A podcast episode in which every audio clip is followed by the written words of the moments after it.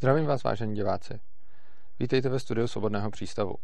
Dneska jsem tu sám, protože budu mluvit o něčem trošičku techničtějším, a to konkrétně o VPN sítích, protože je to něco, co se poslední dobou hodně rozmohlo a dostávám na to spoustu dotazů. E, možná by někoho zajímalo, jak se to týká našich témat a proč dělám ve studiu Svobodného přístavu video o VPNkách.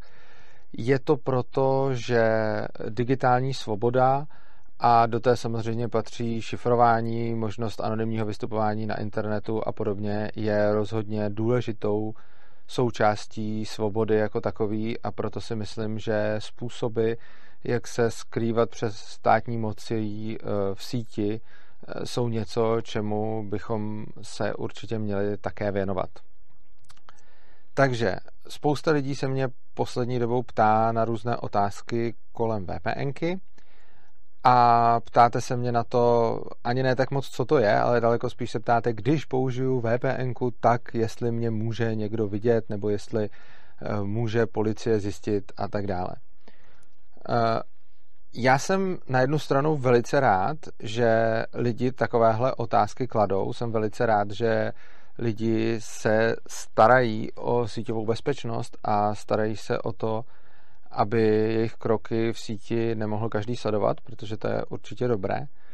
Na druhou stranu myslím si, že když používáte nějaký nástroj, tak je dobré o něm alespoň trochu zhruba něco vědět a nepoužívat to úplně jako nějaký black box nebo nějaký buzzword nebo prostě jako mám VPN, tak to znamená, že já nevím, budu ochráněný a podobně. Ale chtělo by to trošičku vědět, o co se jedná. A většina těch dotazů, který, eh, který ke mně přicházejí, jsou položeny tak, že z toho mám poměrně silný pocit, že ten, kdo je píše, většinou netuší, o co se jedná a jenom to prostě nějak používá. Takže, co je to VPN? Ta zkrátka znamená Virtual Private Network, eh, virtuální soukromá síť. A ve zkratce je to způsob, jak si můžu zvenku z internetu eh, dostat do nějaký privátní sítě a vystupovat z hlediska té sítě, jako bych byl přímo fyzicky v ní. Co je privátní síť? Privátní síť je třeba síť, kterou máme doma, nebo eh, síť ve firmě, je to prostě síť za nějakým routerem a tahle ta síť, tam si můžete třeba, nevím, sdílet eh, soubory, můžete tam tisknout, můžete tam, já nevím, hrát hry na počítači a tak dále. Samozřejmě většina z těch věcí se dá i nějakým způsobem dělat online, ale do té privátní sítě eh, není zvenku z internetu vidět a to, co máte vevnitř v té privátní síti, je řekněme třeba za nějakým firewallem nebo, nebo tak, ale je to prostě oddělený od zbytku internetu, proto je ta síť privátní. Typický využití je, jak jsem říkal, jednak v domácnostech, Eh, většina domácností má nějakou svoji privátní síť za, za routerem, anebo třeba ve firmách, kde máte, kde máte privátní firemní síť. No a teď, co je VPN? VPN je virtuální privátní síť, což znamená, že mám někde tu firmu nebo ten domov a já sám tam nejsem fyzicky.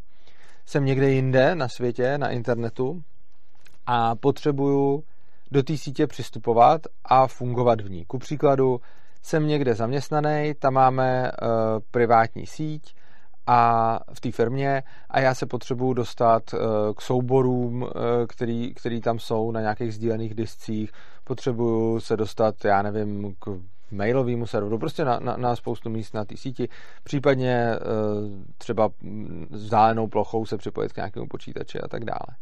No ale já tam fyzicky nejsem, takže použiju VPN, což znamená, že se odkudkoliv na světě do té sítě připojím a potom vystupuju v té uh, privátní síti, jako kdybych, tam, jako kdybych tam reálně byl.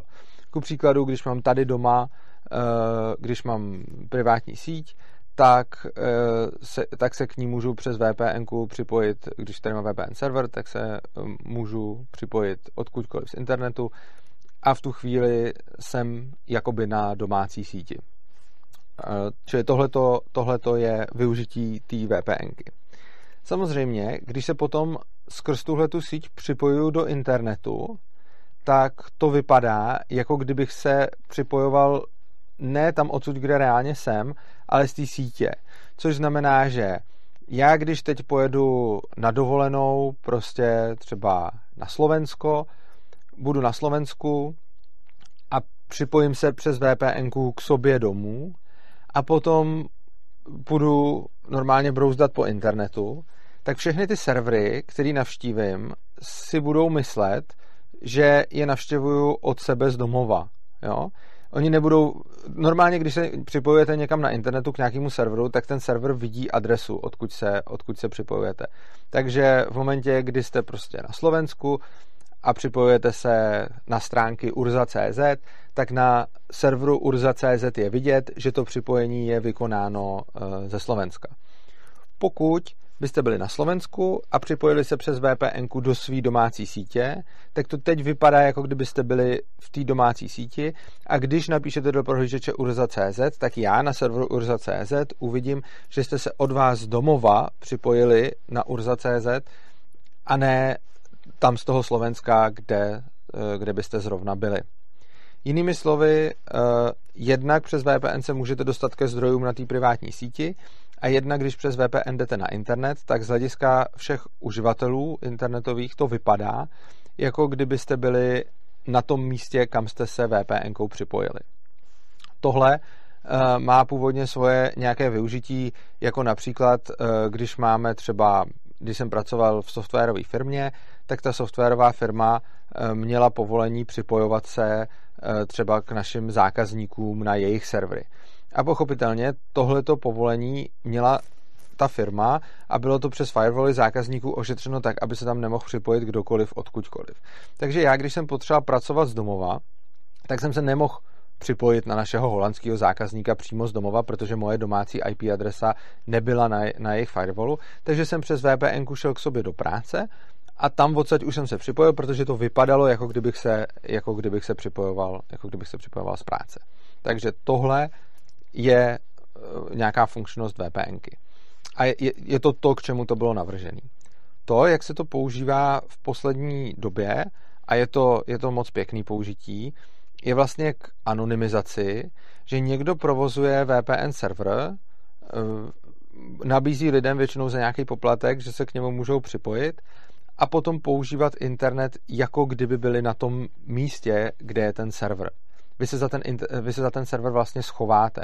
Když vám někdo nabídne uh, jako VPN server, tak to znamená, že vy můžete dělat všechno na internetu a ono to zvenku vypadá tak, jako kdyby to dělal ten server, který vám to nabídnul. Čili tohle to, je ta služba. Eh, když chcete dělat něco, co je třeba nelegální, nebo co stát zakazuje, nebo něco, co nechcete, aby bylo z nějakého důvodu vidět třeba policií, a tady tohle to vůbec není žádné nabádání, hlavně jenom říkám, kdybyste něco takového chtěli dělat. Existuje tady možnost, že se připojíte na nějaký server, eh, že se, že se, že se tam připojíte přes tu VPN a když potom děláte ty věci, tak to vypadá, jako kdyby eh, to dělal ten server, který to nabízí. Ten server samozřejmě může být umístěný v jiné zemi, čímž pádem potom eh, nemusí vůbec patři, spadat eh, nějak do, do naší jurisdikce, což eh, může být pro potenciální pachatele trestných činů nějakým způsobem výhodné. Takhle to funguje a rozhodně to není jenom pro páchání trestných činů. Vy prostě jenom, když nechcete, aby někdo sledoval vaší komunikaci, tak to můžete udělat takhle. Důležitá vlastnost totiž je, že eh, ta komunikace na ten server je šifrovaná, takže on nikdo nevidí, co, co na ten server posíláte. Jaké to má ovšem eh, nedostatky? Nedostatkem je to, že vy plně věříte tomu, ke komu se připojujete. Což znamená, že vy sice šifrovaně komunikujete s tím serverem, který, eh, který tu VPN provozuje, ale záleží, kdo je provozovatelem toho serveru, protože on potom vidí, co, co děláte dál. Vy jste vlastně připojený do, do tamté sítě. A teď se jedná o to, že samozřejmě VPNky takhle může klidně provozovat policie, VPNky může provozovat CIA, VPNky může provozovat NSA. Ty, tyhle, ty všichni, tyhle ty všechny subjekty samozřejmě jim nic nebrání tomu, aby normálně začali provozovat VPN server lidem za úplatu a říkat jim, chcete být anonymní, no, tak tady máte server. stejně tak úplně všichni provozovatelé těch VPNek mají přístup k tomu, co tam děláte a to můžou nějakým způsobem speněžit, případně na ně může být zatlačeno z pozice nějaké vlády, eh, do jejíž jurisdikce spadají, aby s nimi spolupracovali. Což znamená, že vy se sice do nějaké míry chráníte, na druhou stranu dáváte se v šanc tomu, kdo vám ten VPN server poskytuje a ke komu se připojujete. Takže ono to sice je jako nějaké zabezpečení, ale zároveň je to za cenu důvěry někomu. Takže když prostě půjdete na internet a tam si vyhledáte nějaký jako VPN server, někdo, kdo to nabízí a říká, můžete se tady připojit, být anonymní a brouzdat si internetem tady od nás, tak je to sice do nějaký míry pravda, pro ostatní subjekty jste anonymní, ale pro majitele toho serveru anonymní nejste a pokud je majitelem toho serveru policie, pokud je majitelem toho serveru NSA, pokud je majitelem toho serveru CIA, tak samozřejmě ty vaše data vidí a vy vám je normálně odevzdáváte. Což znamená, že to není nějaký bulletproof řešení a není to nějaký jako buzzword, za který se prostě schováte a řeknete si používám VPN, tak jako je všechno safe. Mimochodem, pokud chcete anonymně brouzdat, tak si myslím, že možná i lepší než použití VPNky je třeba použití Toru, eh, který dělá něco podobného, akorát, že to nejde jenom přes jednu síť, ale je tam těch, síť celá řada, těch sítí celá řada, což znamená, že vy, vy se přes Tor připojíte někam a to připojení není takhle mezi těma dvěma body, ale skáče mezi spoustou bodů. Samozřejmě jiná věc je, že spoustu serverů Toru bude zase patřit nějaký policii, NSA, CIA a tak dále.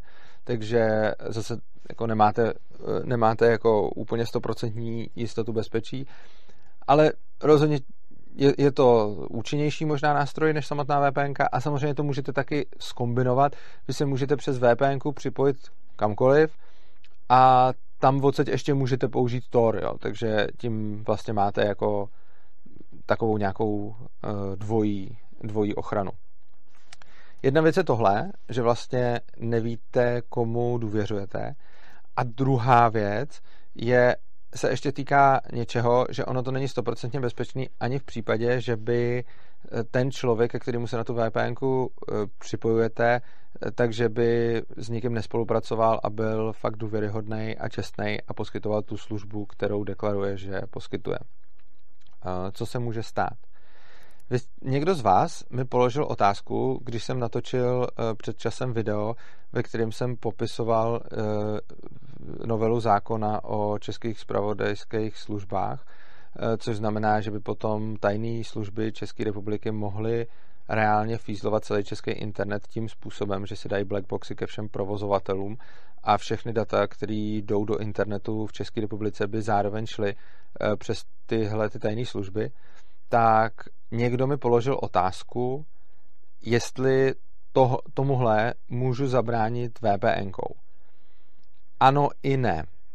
Záleží, jak to udělám.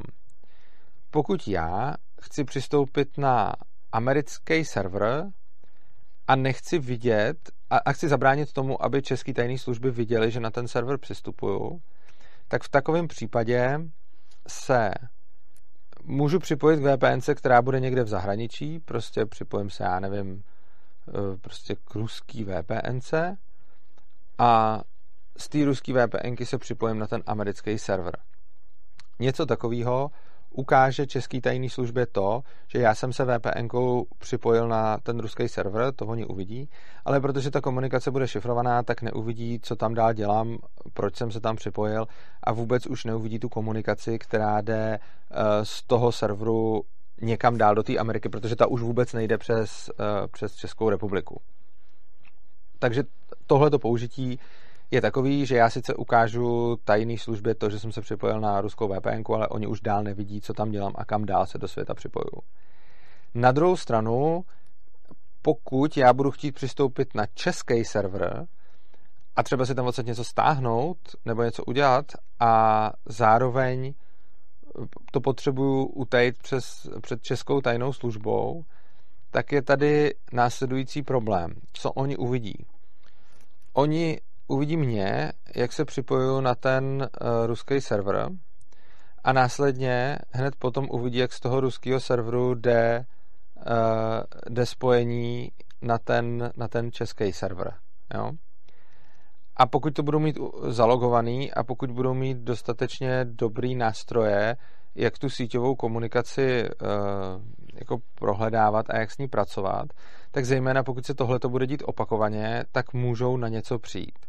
Jo, tady samozřejmě není to vůbec jako jistota, záleží na tom, jak dobře to budou zpracovávat, jaký všechny data si budou spojovat a tak podobně, protože jde o to, že ty komunikace jsou samozřejmě jako obrovský kvanta.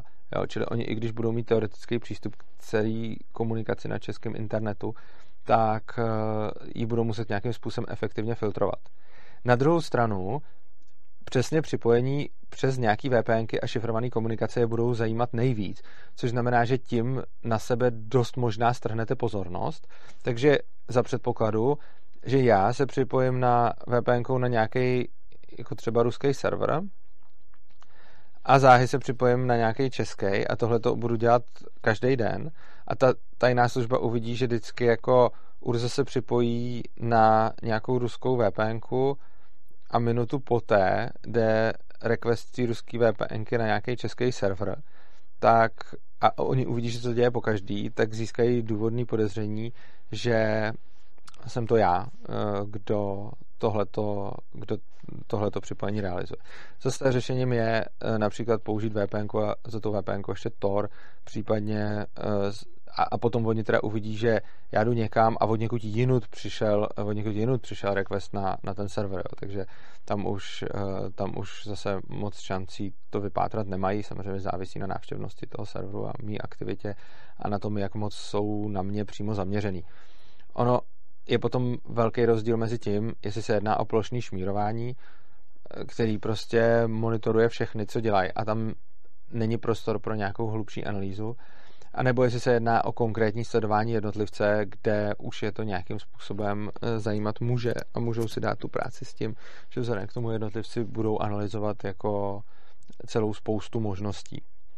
Což znamená, není to bulletproof řešení, eh, není to stoprocentní, ale je určitě dobrý něco takového používat, protože si tím je, je to určitý krok k anonymitě ale má to svá úskalí, na která je třeba dávat si pozor. Takže používejte to, ale uh, myslete na to, že to, že to není, že to není 100% ochrana. A má to spoustu háčků, který, uh, o kterých jako nemusíte vědět. Jednak se jedná o to, že někomu důvěřujete, kdo má ten, kdo má ten server, a jednak uh, někdo, kdo monitoruje síťový spojení na více místech, eh, stejně může odhalit, co děláte, i kdyby ten VPN server nebyl, eh, nebyl nějakým způsobem nebyl nějakým způsobem eh, hacknutý nebo, nebo nedůvěryhodný. Takže určitě si, určitě si dávejte pozor, určitě to používejte. Rozhodně asi Tor je, je lepší způsob, protože ten je na to, ten je na to přímo dělaný a možná ještě kombinace VPN a Toru je, je, je jako taky super. Jo. I, když je, I když je zase otázka, uh, když kombinuju VPN a Tor, tak tam zase můžu, tak tam zase můžu dojít k tomu, že není zabezpečená ta, ta VPN sama o sobě, což znamená, že uh, někomu, někomu dám ty informace. Jo. Takže spolehlivá VPN a Tor je dobrá kombinace, Oproti tomu nespolehlivá VPN a Tor je horší než jenom samotný Tor. Obecně, pokud vás tyhle ty věci zajímají, tak si o tom něco přečtěte, abyste aspoň, abyste aspoň tušili. A tohle to neplatí jenom pro VPN, tohle to obecně platí pro šifrování a tak dále. Uh, jsou to slova, které se v poslední době hodně používají a který hodně vidíme a je to rozhodně dobře, protože lidi se začínají o nějakou svoji síťovou bezpečnost zajímat, ale používání těch technologií bez toho, abyste měli aspoň základní porozumění tomu, co vlastně děláte, může být teoreticky možná ještě nebezpečnější, než je nepoužívat a vědět, že eh, a vědět přitom o tom, že jste vystavený nějakému riziku protože pokud nevíte, co děláte, tak se na to nedá moc dobře spolehnout. Jo. Celkově šifrování je vůbec další, je vůbec další otázka. Uh, chodí mi i otázky typu, jestli jde šifrovat jednostranně. No, samozřejmě nejde. Prostě pokud já chci komunikovat s druhou stranou, tak nemůžu šifrovat jenom já. To musí být zašifrovaná celá ta komunikace. A za předpokladu, že někdo položí otázku, lze šifrovat jednostranně. To znamená, že ten člověk vůbec nemá páru o tom, co to je šifrování a tím se vystavuje obrovskému riziku, pokud to používá a spoléhá na to. Jo? Takže zase je dobrý si o tom něco zjistit. A já chápu, že třeba nemáte vystudovaný tenhle obor jako já, nebo jste se tím neživili, takže tomu nemusíte to stolik rozumět. Ale i jako přečíst si jednu stránku na Wikipedii je pořád pro nějakou základní orientaci lepší než nic. Takže pokud jako máte otázku typu je šifrování, jako může být šifrování jednostranný, tak odpověď z ní nemůže, ale pokud o šifrování fakt nic nevíte, jenom tušíte, že je to něco, co vás může ochránit, tak si prostě otevřete, otevřete si wiki, zjistěte si, co je kódování, co je šifrování, jak to funguje, stravte u toho, já nevím, několik minut, čtvrt hodiny, půl hodiny, hodinu prostě.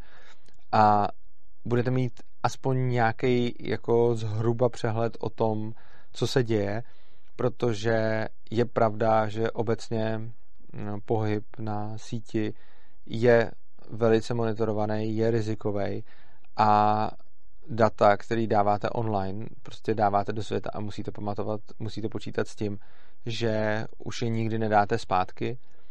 Pokud používáte šifrovanou komunikaci, tak si stejně musíte být vědomí, že ta šifrovaná komunikace je mezi vámi a tím druhým, tím druhým kanálem, tím druhým místem, s kterým komunikujete. Takže to druhé místo tu šifrovanou komunikaci má. A teď je důležitý, kdo je vlastně to druhé místo. Jo?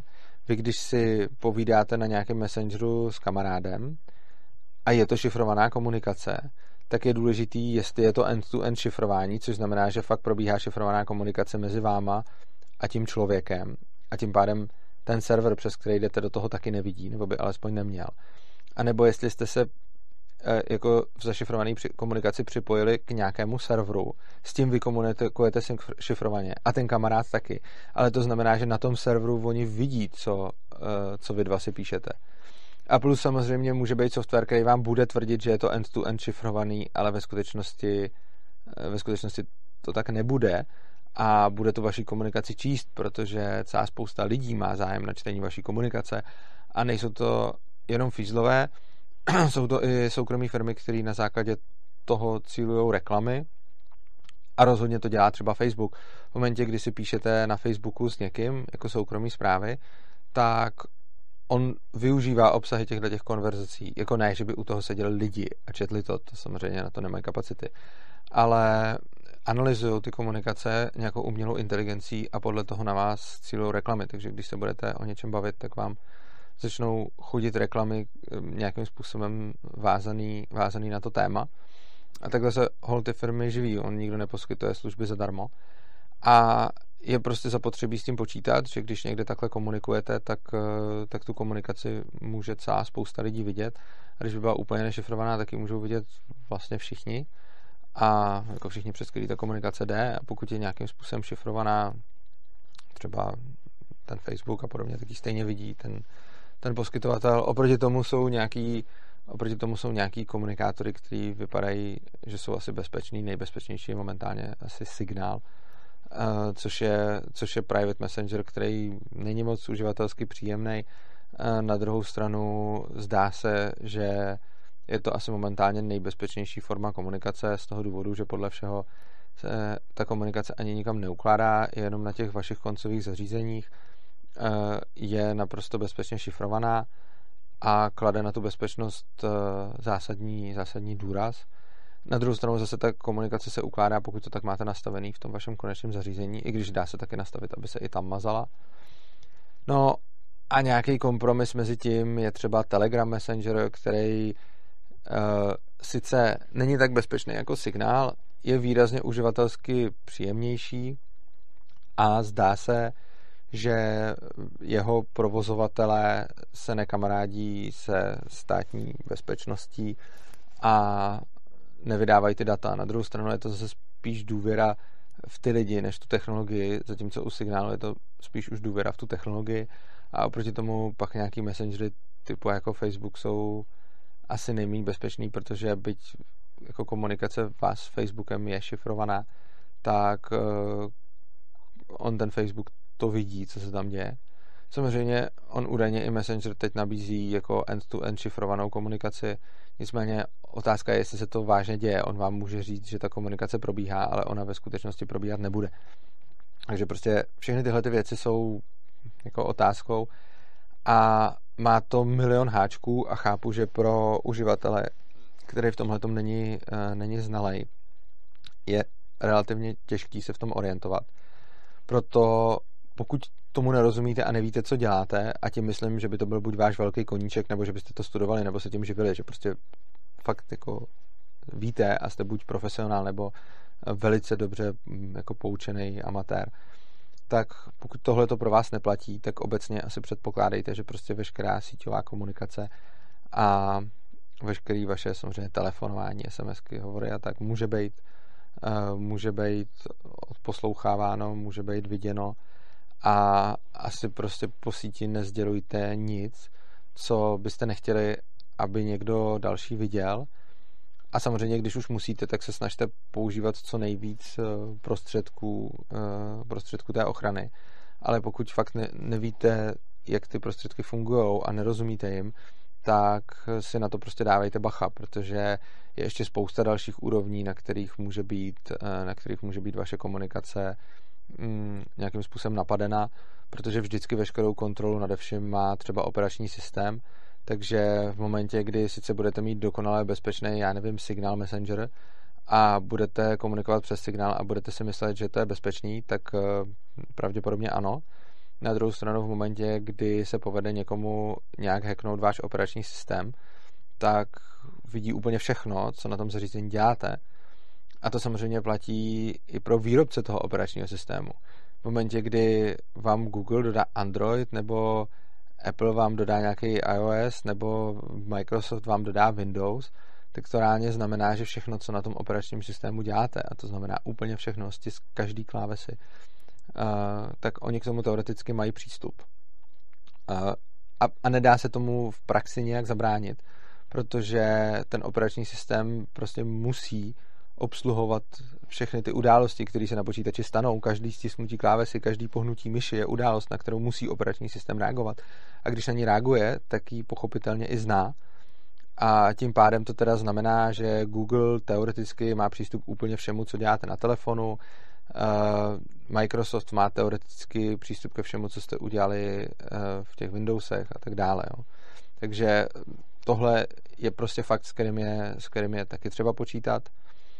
A další věc jsou potom různé aplikace na, aplikace na telefonu třeba, kterým něco povolujete, jo? povolujete jim přístup ke kameře, ke kontaktům, k foťákům a tak dále. Spousta lidí to jenom, spousta lidí to jenom odklikává, ale to taky není úplně rozumný, protože když si nainstalujete vlastně jakoukoliv aplikaci a dáte jí přístup prostě ke kameře, foťáku nebo mikrofonu, tak to znamená, že ona může používat ten, tu vaši kameru, foťák nebo mikrofon a může ji používat jako kdykoliv.